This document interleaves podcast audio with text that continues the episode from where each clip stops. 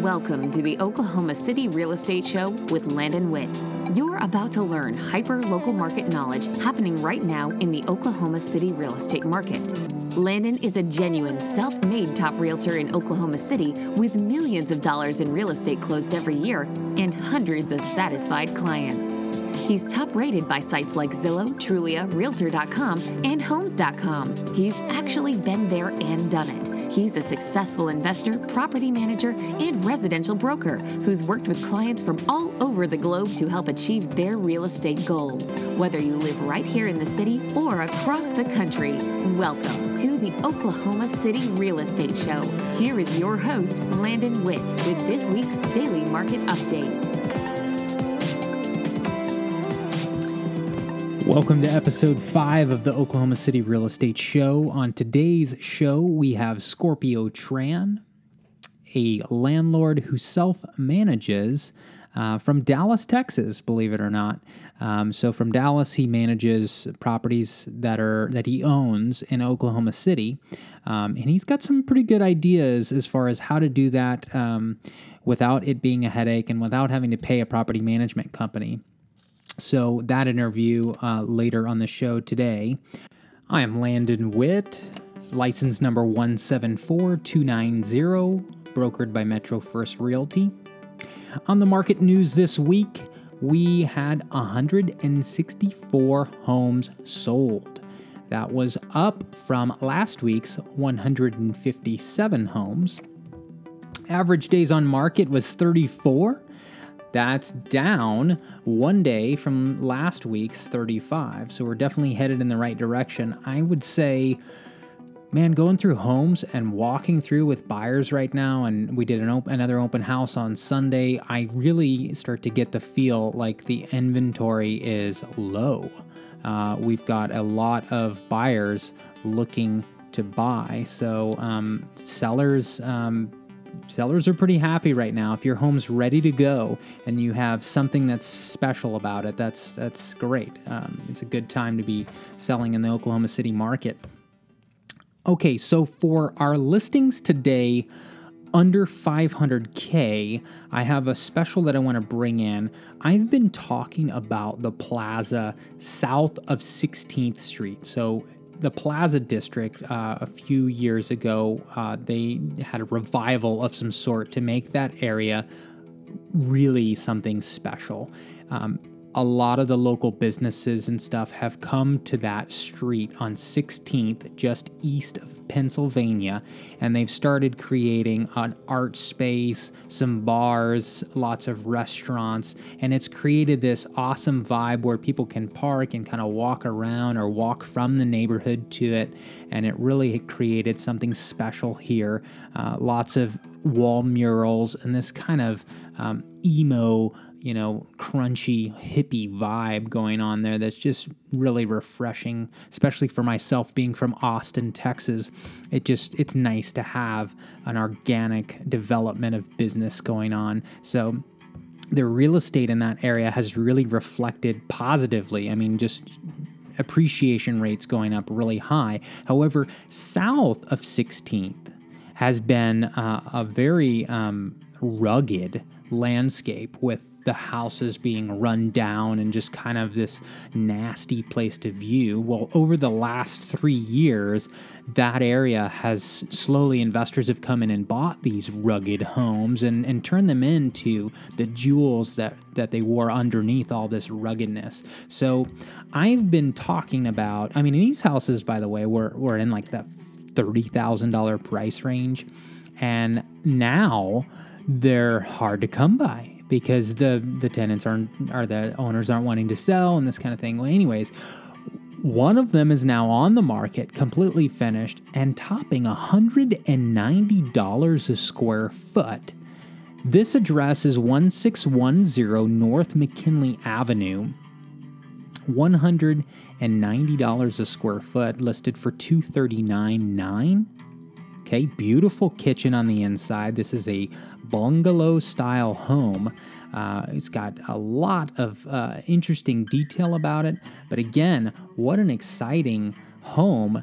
Uh, location. I've been saying this was going to happen. I've been saying to invest south of 16th Street that if you can do a buy and hold, uh, that's your idea to ride this market up. So, again, east of Pennsylvania, south of 16th, that's a real uh, transition area for those investors that are willing to kind of wait it out.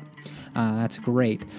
In the under 200K listings, I for the week, I see 1515 Northwest 28th Street listed for 155.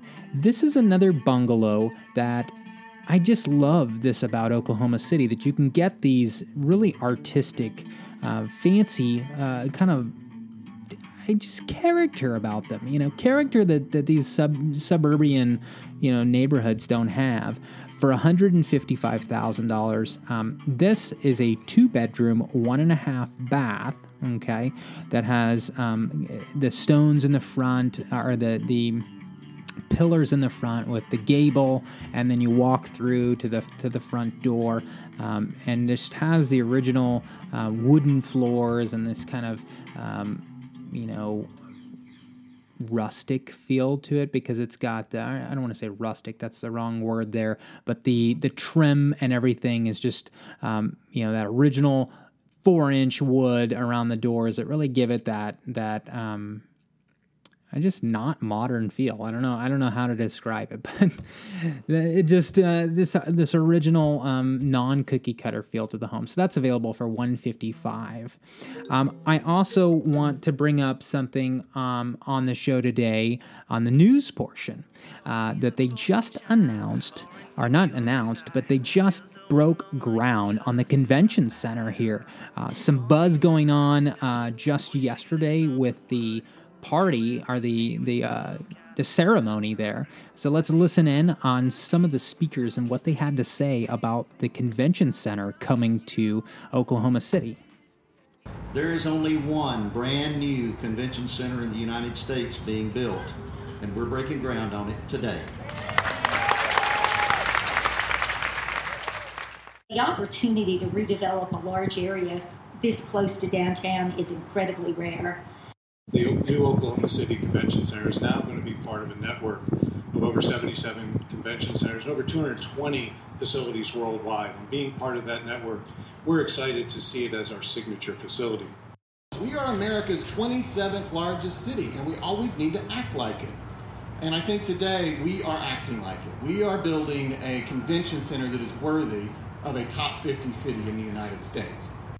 As of today, all the MAPS 3 projects are now under construction. And over the next two years, imagine uh, what it will feel like two years from now when you have this convention center, the park across the street, the streetcar, all open and operating. Construction on the 70 acre Scissortail Park is well underway. You can see the lake liner being installed. The boathouse, concession stands, dog park, and cafe are all under construction. 200,000 square feet of exhibit space puts us in a whole new category. We know that we're going to have a lot of opportunities to fill the Omni, to fill other hotels around here. There will be 45,000 square feet of meeting rooms scattered throughout the building that will be very flexible, operable walls, the latest in technology. The kitchen's going to be about 8,000 square feet and it will be set to prepare meals for consumption anywhere in this convention center. This has been a project many years in the making, and there have been many wonderful hands uh, to bring us to this faithful day. Two years from now, mark your calendars. We we look forward to seeing you back for the grand opening. You gotta love the politics going on there, and and the beautiful speeches uh, by our by each uh, one of the leaders at the civic halls there and, and business owners as they present their view and perception of the Oklahoma City market, which is just growing um, in so many amazing ways.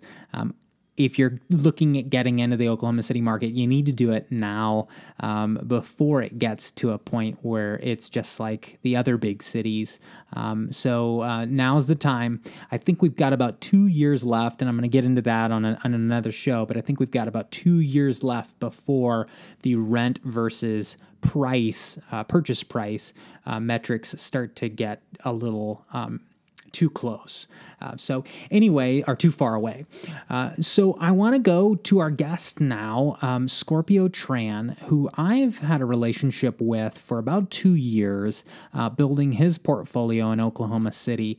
A really down to earth guy um, who thinks on his feet. Um, and he was just a regular Joe Blow, like all of us, um, working a job um, and, you know, got laid off. And it just reminded him that you know, if you're not in control of your income and someone else is, you can have the rug pulled out from you. And he decided that no more. He was going to take control of his life. So, um, Scorpio, welcome to the show. I am so glad to have you here. Uh, tell us a little bit about your situation and please share those tips and tricks. Yeah, thanks, thanks, Landon. Um, um, you know, uh, I'm very excited that you uh, and honored that you uh, you invite me to your show, and um, you know whatever I can share from my experience, right, um, that can help one or two listeners, then you know uh, that's great, right? And so a little bit about myself um, came from uh, a very big family, a family of, of 11 kids, right, and uh, my mom and dad are, uh, the whole family is in Oklahoma City, right? And so um, after I graduate from Oklahoma University, I went uh, work in Dallas, and so for the past 30 years, I've been in Dallas, right? But um, but I started my um, real estate business really um, by by accident, really, if you want to think about that way. So uh, I guess about 2006, um, I work in the corporate just like everybody else, um, and, and and I was part of the layoff, right? I was part of the RIF, the reduction, and um, and you know the first two nights um, while I was home, I couldn't sleep, right? And I, I I don't know if I told you the story, Landon, but I couldn't sleep I, you know, being if you've ever been in a layoff, it's it's very humbling and it and it um, demoralize you. It just suck up all your confidence, right? And so I always thought, okay, maybe I'm not good enough. That's why they have to let me go, right? So for two days, I could not sleep, um, you know.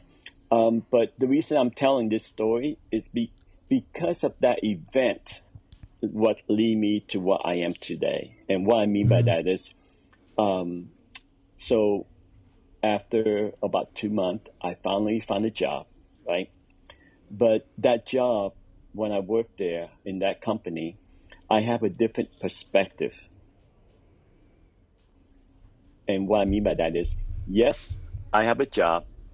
I'm working for someone, but I'm only as good as they need me, right? Mm. Right. Mm-hmm. And and so my perspective is I have to do something to control my own destiny, right? I can't rely on my job and my paycheck, right, to to to fuel my retirement later on, right? Because like I say, it happened to me before.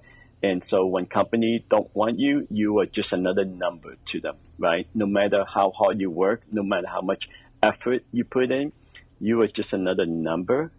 Um, and so that, that event kind of fueled me to say, what can I do after work, after my spare time, after from from 5 to 11 p.m. Right? What can I do to uh, to enhance myself or to put myself in a better situation where I don't have to rely on the company that I work for. I don't have to rely on the paycheck from them, right? And so, uh, because of that, it led me to and and I researched um, in different businesses that that can um, that can uh, help me do this right as as a side business right to help subsidize the income. Um, and um, and it all boiled down to a few criteria that you got to have. And that is what business can I do that I don't have to work seven days a week right?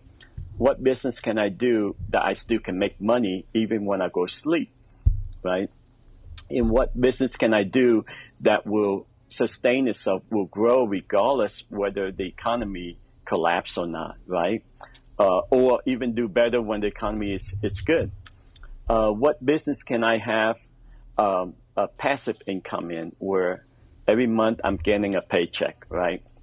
And so um, that lead me to one thing, uh, and it doesn't have to be real estate, but I find real estate as one of the vehicle that will allow and meet those criteria that I set for myself, right? Mm-hmm. That passive so, income, sure. Yeah, those passive income, and you know, um, in real estate, you can get involved in real estate in many ways. You can be a wholesaler, you can be a flipper, right?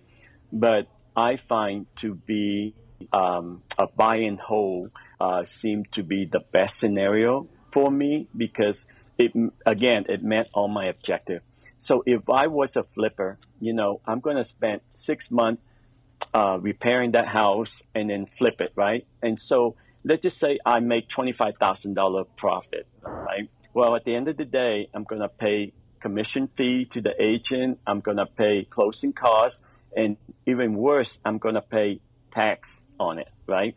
And so that $25,000, and trust me, I, I, I started that way. I started flipping because I don't have a lot of money like most people too, right? We don't have a lot of cash. So we, all we can do is start with 10% down, acquire that rental, fix it up and flip it and make some money, right?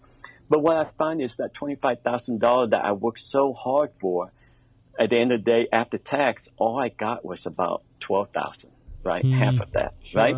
Sure. And so, so the next phase of my real estate after I have two years of experience in it is that I need to buy and hold, right? And and the numbers works because now when I buy something, fix it up, put the tenant in, every year, you know, I'm making profit wise ten to twelve thousand. So you can see by flipping it, that twelve thousand I earn, if I buy and hold and rent it, I will make that many times over every single year, right? And on top of that, there's so many benefits of, of buying and holding it, and uh, which you know I I know it's not the topic today, but you know just to brief on it, you know you get the appreciation. The appreciation is really a bonus. When you buy and hold, you're not looking for uh, or counting on the appreciation. If it happened, that's great. But what you focus on is a passive income every month, right? Mm, that, that tenant, sure. Exactly. That tenant will pay that house in 15 or 30 years, depending on your mortgages, right? And so, um, and so that, you know, I, I, I've been doing it since 2006 and, and, um, I, I have properties in Oklahoma, Oklahoma and also in Dallas. And so the advice I give to people if they ask me is that uh, how how to get started in this business, right? And I would say I'm just a typical people, just like everybody else that used to uh, that work in the corporate business, right? And currently, I am working in uh, corporate, right? But th- that corporate that I'm working, I'm using them as a leverage to borrow loans against because bank will give you a hard time or even will not give you loan if you're self-employed, right? Or because your income is not consistent. And so I'm working because I need that to borrow a loan and also to give myself a good portfolio where a lender would, would feel safe loaning me the money because I have a consistent paycheck. Sure. Yeah. After this all occurred, right? Um, what what kind of what was the first step in getting that first rental? I mean, how did that yeah. come about, about? You know, from my experience, and is that getting your first one is for whatever reason is always the toughest one, right? And I know a lot of it is from experience. You got no experience, right? So that that makes it hard. But also getting the first one always seems to be the hardest, right? But from my experience, once you get the first one, the second, the third, the fourth, and fifth is much easier, right? Not only you build the confidence and not only that, but you convince yourself that it works, right? So getting that first one, uh, I would say to people, you gotta be persistent. You got to believe that it works. And what I mean by that is when, so even when I got my fourth one, right, to, to buy, um, and, and rent, and rent it out. Well, each month after all the expenses, all I have left is 250 to $300 cash, right? and so it's not very um, $250 every month. It's not very attractive, right? It, um, compared to what I earn at the corporate, right? But so that that can lead people to say, you know, this is not working. All I have is four house. I'm only making nine hundred dollars cash flow a month. That's not enough for me to to retire, right? But from my experience, if they're patient enough and continue to grow that four fourth house into ten houses, right? Don't be discouraged because things will compound itself, right? Meaning when you get to your tenth house or to your fifteen houses, well now you're making serious money. And and that 250 cash flow that that that I, I got from this house, what, 2006? Well, now that cash flow become $500 a month. Does that make sense? Because my rent go up, right? And the appreciation of the house go up. Therefore, your rent's gonna go up uh, along with that, right? So, so my advice is be patient. Don't be discouraged, right? Uh, that small cash flow will turn into bigger cash cash flow over time as you acquire more properties. Well, Not so only, tell I mean, what what what is your goal? What does that look like? So my my goal is um, the next five years. I like to retire, right, from my from my corporate work, right, and and um, not only the cash flow that I'm getting today. My goal is in five years it will reach a point where not only I'm replacing my income, but also I'm sustaining that income uh, for the rest of my life, right? Mm-hmm. How and many then, rentals? How many rentals does that take to do something like that? To... Well, you know, it, it varies by everybody. So, mm-hmm. So for example, if their goal is to to make five thousand cash flow a month, that translates to sixty thousand a year. If that's what they're comfortable with when they're ready to retire, having sixty thousand of that income a year, for their own expense, then that's perfect. Somebody might require, you know, eighty thousand a year when they retire, so they need to work. excuse me. So they need to work backwards. So if they require hundred thousand dollar income a year when they retire, they need need to work backwards that they need eight thousand dollars cash flow each year mm-hmm. to make that happen. Mm-hmm. And see. to get that eight thousand cash flow, you gotta buy X number of houses. Sure. Right? Sure. So for to get a little bit more specific on the actual process here. So many, many investors they contact me and they'll say, you know, hey, uh, I want to purchase this property. Maybe they live in San Francisco or San Diego or Maryland or uh, North Carolina. They see that Oklahoma City has a lot of potential and they say, you know, I want to purchase this property. And they always see that I add that 10% property management fee into our budget for that house. Now, that's whatever property management they want to pick. And anywhere between 8 to 12% of the transaction there is going to a property management company. You've developed a way to not pay that by managing these properties yourself. And that brings in a unique dynamic into that you're not so much of a passive investor at that point. You're actually pretty active in, in these properties. So, describe how that works where you're able to maintain a full time job and actively manage these properties by yourself. Yeah, yeah, and to be honest, my wife is amazed too that I'm able to do this and still hold uh, an eight hour job each day, right? And so it's all come down to you gotta arm yourself with knowledge. And what I mean by that is you gotta read books, you gotta go seminar, you gotta learn the business of it, right? And and what I mean by that is through the years, I learned in order to do everything in a large volume, right, like 10 houses, 15 houses, you got to have a process, right? And so you have to solve problem, and by solving problem, you you having process. So to answer your question, um, I buy even though I live in Dallas, I buy houses in Oklahoma, um, and and I man I manage remotely. But the the buying part is I have you as a local agent in Oklahoma that that that that I tell you what type of house I'm looking for, and then you find me the house. Well, once I buy it, the next step for me is to build a relationship or, or a list of of uh, contractors, right? That are that you know that can do the work. And this is where it's gonna hit and miss, regardless, you know, which area you're gonna do it in. It's gonna hit and miss, but you gotta be you gotta be persistent, right? Because uh, and and you gotta find the right painter guy. You gotta find a handyman. You gotta find a roofer in that area. You gotta find a plumbing in that area, right? And it's gonna hit and miss, but don't be discouraged because that's gonna happen regardless where it is you participate in what many investors call the Burr method, right? Where they buy, they renovate, they rent, and then they refinance. So, right. to those that don't understand this, so um, Scorpio, you're buying these properties in need of repair and then repairing them. You know, you're buying them at a discount and then repairing them and fixing them up and then renting them out and then refinancing afterwards and pulling that cash out.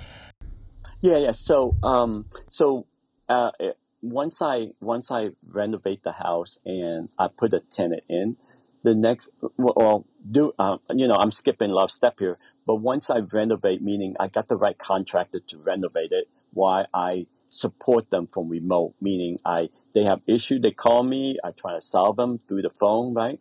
And then just now and then, you know, every three weeks or so, I, I would come down there and make sure that things are still on schedule and things are exactly what I, I envision it to be, the house itself after it's been remodeled. But more importantly, I will start marketing the house. And what I mean by that is all I do is trying to streamline the process. And what I mean by that is I will have a for rent sign in the front.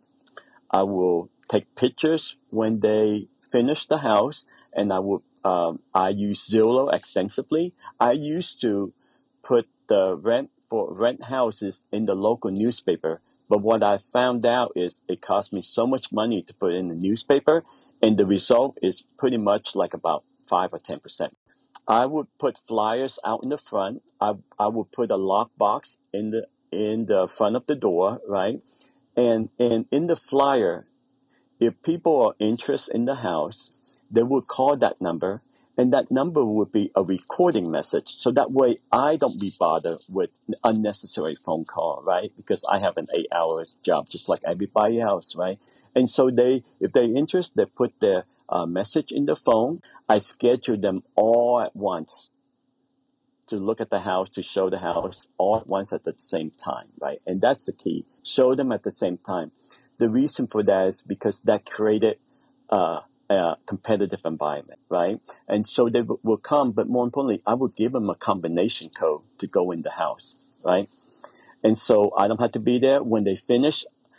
They lock everything up, they scramble the lock, and then they call me or I call them and I ask for feedback. And in the house itself, there will be on the table the application. Mm-hmm. And so if they're interested, they would take the application with them. Um, all the application that they fill out, of course, I collect the $40 application fee. And I always told, tell every prospective tenant is that that $40 I do not keep. That goes to paying for the background check company, right? Have you ever had any issues with prospective tenants touring the property um, on the on the combination and then maybe causing damage to the property? Doing this, it's always been safe. It's always, you know, I never had anything missing, no picture frame, no appliances, not a single thing missing, right? Sure.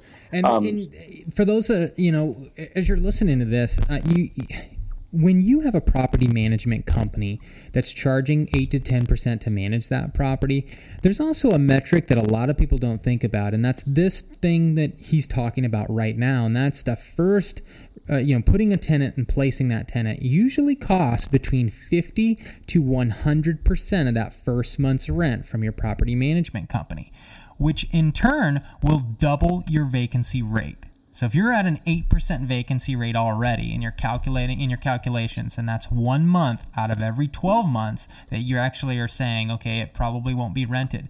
If your property management company charges a one full month's rent to place a tenant, now you essentially have doubled your vacancy rate to 16% in your metrics if you have to rent it out once a year to a new tenant and then the property management company charges you one month rent. Now you're really starting to impact your numbers. So i think you've really devised a way to kind of circumvent that and keep your profits high and keep your workload low by offering this combination uh, procedure. Um, and I've heard of several companies coming out with an app on your cell phone that you can actually access the door with uh, and then change that combination shortly after to where they can't get back in. Um, I don't know if the tenants would be able to download this app or not, but those ideas are definitely coming up in the industry. Most most definitely, I think those uh yeah once they make it affordable, right? And so just to reiterate, uh, the process I just mentioned, those recording message that I mentioned, those are all free. So they can go to Google and ask for a phone number, right? And all that does is when they dial that number, you can let it go to a, a, a voicemail. I know I've talked with you know Jason Hartman. Uh, you know he manages a lot of his properties himself as well, and he you know one of the things he says is that he gets less maintenance requests when people know that you're the owner of the property. When they kind of have a relationship built with you already, and they know that when they're calling your phone or they're calling or texting, that they're impacting your life as well. You have to, you actually get tenants that that are more willing to kind of repair the small stuff themselves or kind of you know fix things or do that kind of thing than if they feel like they're just messaging a big corporation and they can just put in maintenance request after maintenance request of just the smallest little things when in reality a lot of the stuff they can just fix themselves you know very easily right Right. No, no, that's a good question, Landon. Um, so I also develop a, a, process is that anything I told all my tenant before they sign the lease, anything under fifty dollars, I like them to take care of it, and that's including you know the light bulb, the doorknob, stuff like that.